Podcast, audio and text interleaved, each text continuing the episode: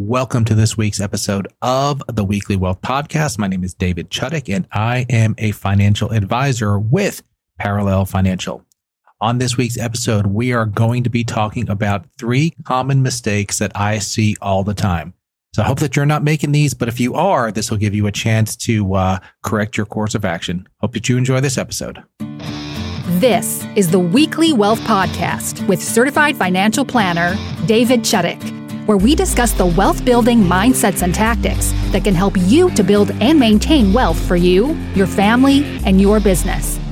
Okay, so before we get started with this episode, I'd like to give a huge shout out to my friend Dave Jackson of the School of Podcasting been reading a book lately called Who Not How, and it talks about when there's something that you uh, need solved or have a problem, it's always better to find a who who can help you with your problem as opposed to figuring out how to solve your problem. So Dave Jackson is my who when it comes to podcasting.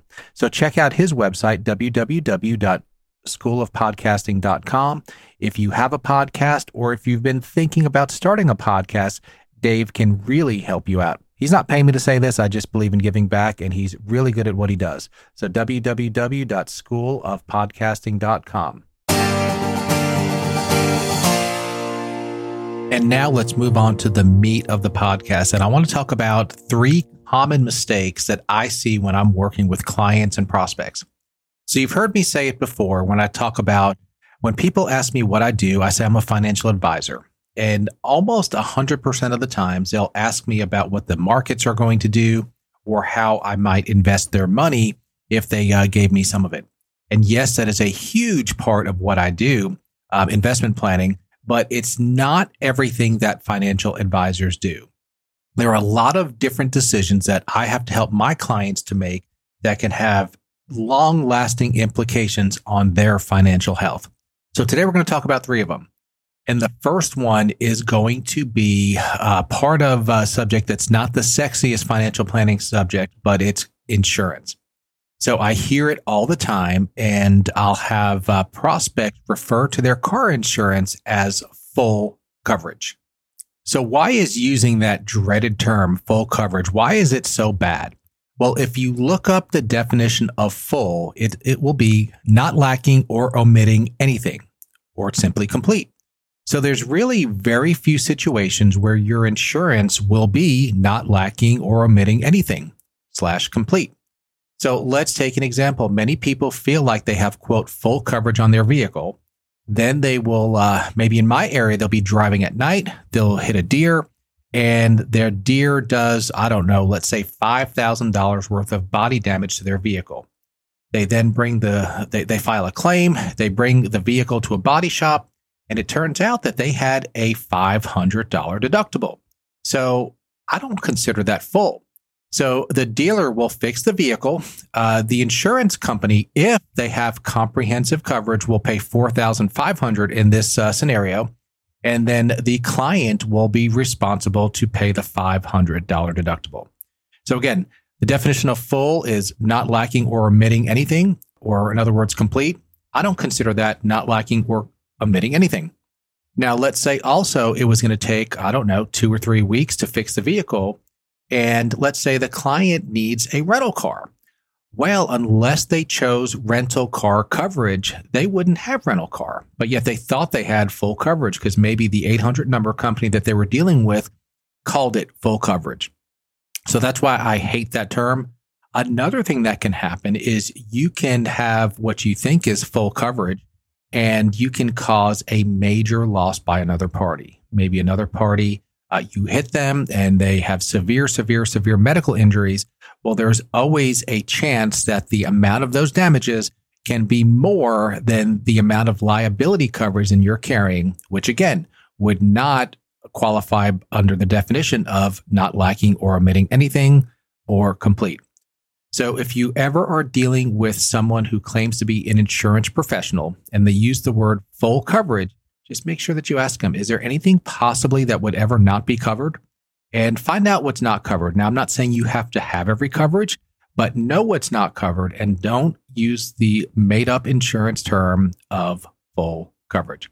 So that's mistake number one is using the term full coverage, but it really kind of refers to not knowing what your insurance coverages are. And remember, insurance at its core simply protects your money. Nothing more, nothing less. If you are driving your vehicle and you cause me to have an injury, either you're paying for my injury or your insurance company is paying for my injury. That's really what insurance does at its core. So, mistake number one is uh, describing coverages incorrectly, which really stems from just simply not knowing what your coverages are.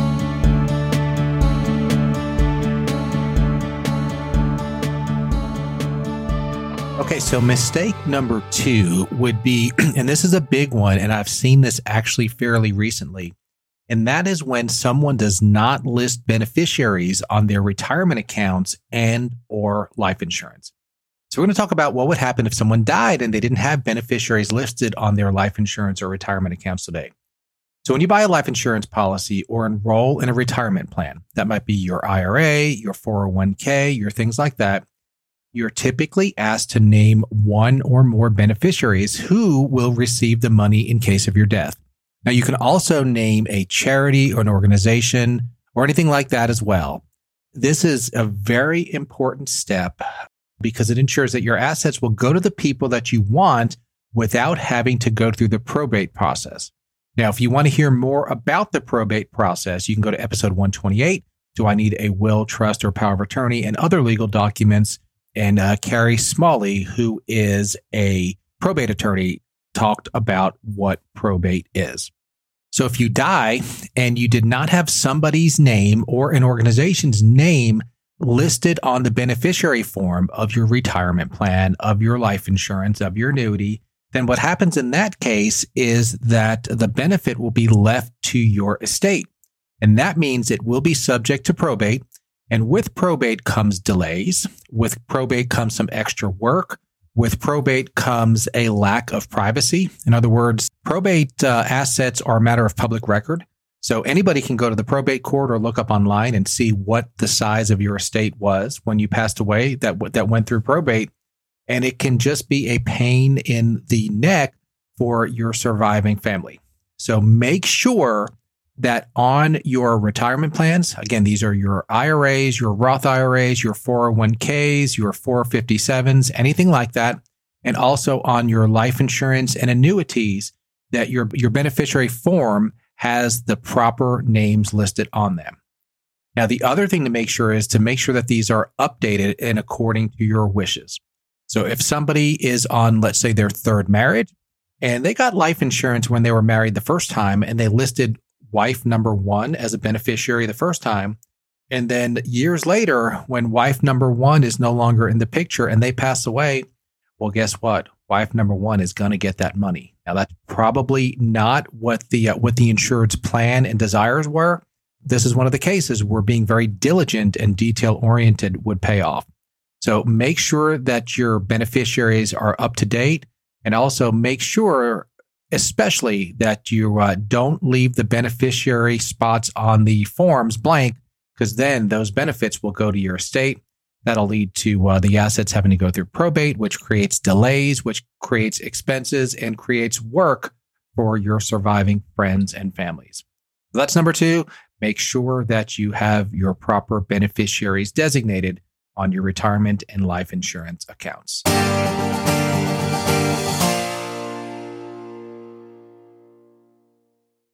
Hey, so let's take a quick break from the podcast. My biggest job as a financial advisor is to help my clients to sleep at night. So if there's anything that's keeping you up at night, whether it's college costs, whether it's market fluctuations, the fear of overpaying in taxes, or even that you've not heard from your current financial advisor in a while, you can set your appointment with me by going to my website, go to www.weeklywealthpodcast.com, click on the contact us button at the top, That'll take you to my calendar. And from there, you can schedule your 30 minute appointment. It really is that simple. And now let's get back to the podcast.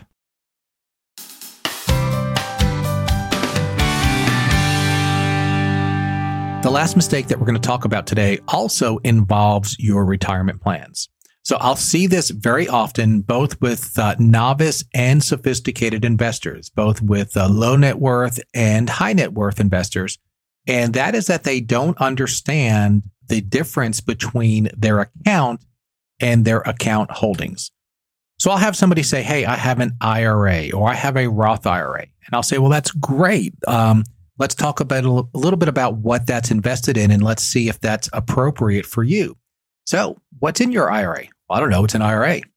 Well, is your IRA invested in, in I don't know, uh, blue chip stocks? Is it invested in bonds? Is it invested in bank certificates? What is it invested in? And then you'll get the answer of, I don't know. It's just, it's an IRA. It's invested in an IRA. So let's understand that some of these terms, you can think of them as containers. So your IRA is a container that holds investments. Your Roth IRA is a container that holds investments. Your 401k you can think of as a, as some sort of a container that holds your investments.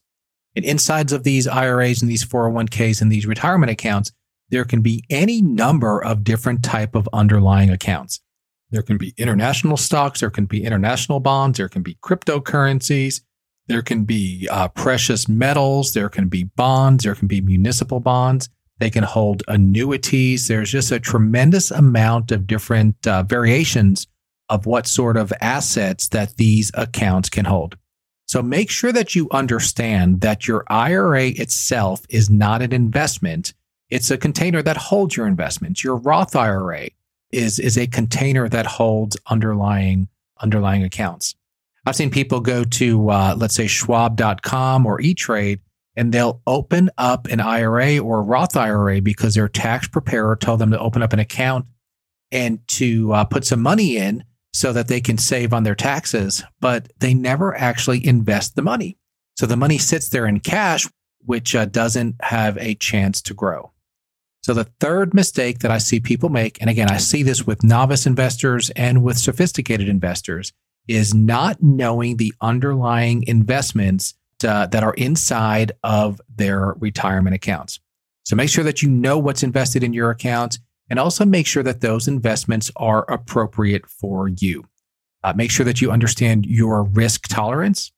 So if you're someone that uh, really gets freaked out when your investments go up and down, and that's called volatility. And if that really upsets you, maybe you want to have less aggressive investments. If you're someone who is not very far away from needing this money, so let's say you're in your late 60s and we're talking about your retirement account, that's your main source of uh, assets. Maybe you want to have fairly unaggressive investments. Now let's look at the other side. Let's say you have a Roth IRA and you're 22 years old. This is money that's more than likely designed for you to use during retirement, 40, 50 years away. So these, you can probably be fairly aggressive with them because you have a lot of time to make up for any short term market downturns.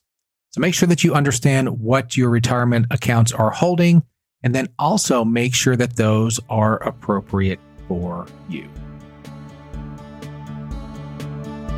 Okay, so to recap what we've learned today and wrap up this episode.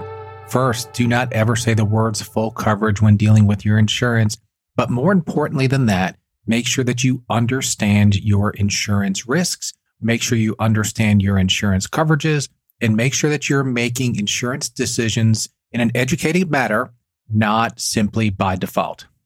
Number two, your estate planning. Make sure that your accounts have the proper and updated beneficiaries. If you don't have beneficiaries listed on your accounts, then they'll go to your estate. That causes problems with probate. It causes delays and it can cause some expenses. And then also make sure that after life changes, you are updating your beneficiaries to make sure that they follow your wishes. And then finally, understand your retirement accounts. Uh, your IRAs, your Roth IRAs, your 401ks, your 457s, all of those types of plans are simply containers. And make sure that the assets inside of those containers are appropriate for you and understand what they are. So if this episode has given you any questions that you would like to ask about your personal financial situation, or if any of the other topics from any of our other episodes have, have gotten you to think about your own situation, uh, you can either email me, David at parallelfinancial.com, and um, I'm always glad to point you in the right direction. Or you can go to www.weeklywealthpodcast.com and click the schedule a chat button at the top. That'll take you right to my schedule and we can set a 30 minute appointment either by Zoom or in person if you're local, and we can talk about these issues that are affecting you. Also, I would be incredibly grateful if you would share this podcast with your friends, families, uh, colleagues, and coworkers. We're trying to get the word out to everybody about all of the positive resources that we bring to the world. As I say all the time, I believe that how we handle our money should positively impact our lives and the lives of those around us. And this podcast is just one small way that I'm trying to spread that message. So until next episode, I wish everybody a blessed week. Thanks, everybody. Have a great one. The information contained herein included but not limited to research, market valuations, calculations, estimates, and other materials obtained from Parallel Financial and other sources are believed to be reliable. However, Parallel Financial does not warrant its accuracy or completeness. These materials are provided for informational purposes only and should not be used for or construed as an offer to sell or a solicitation of an offer to buy any security. Past performance is not indicative of any future results.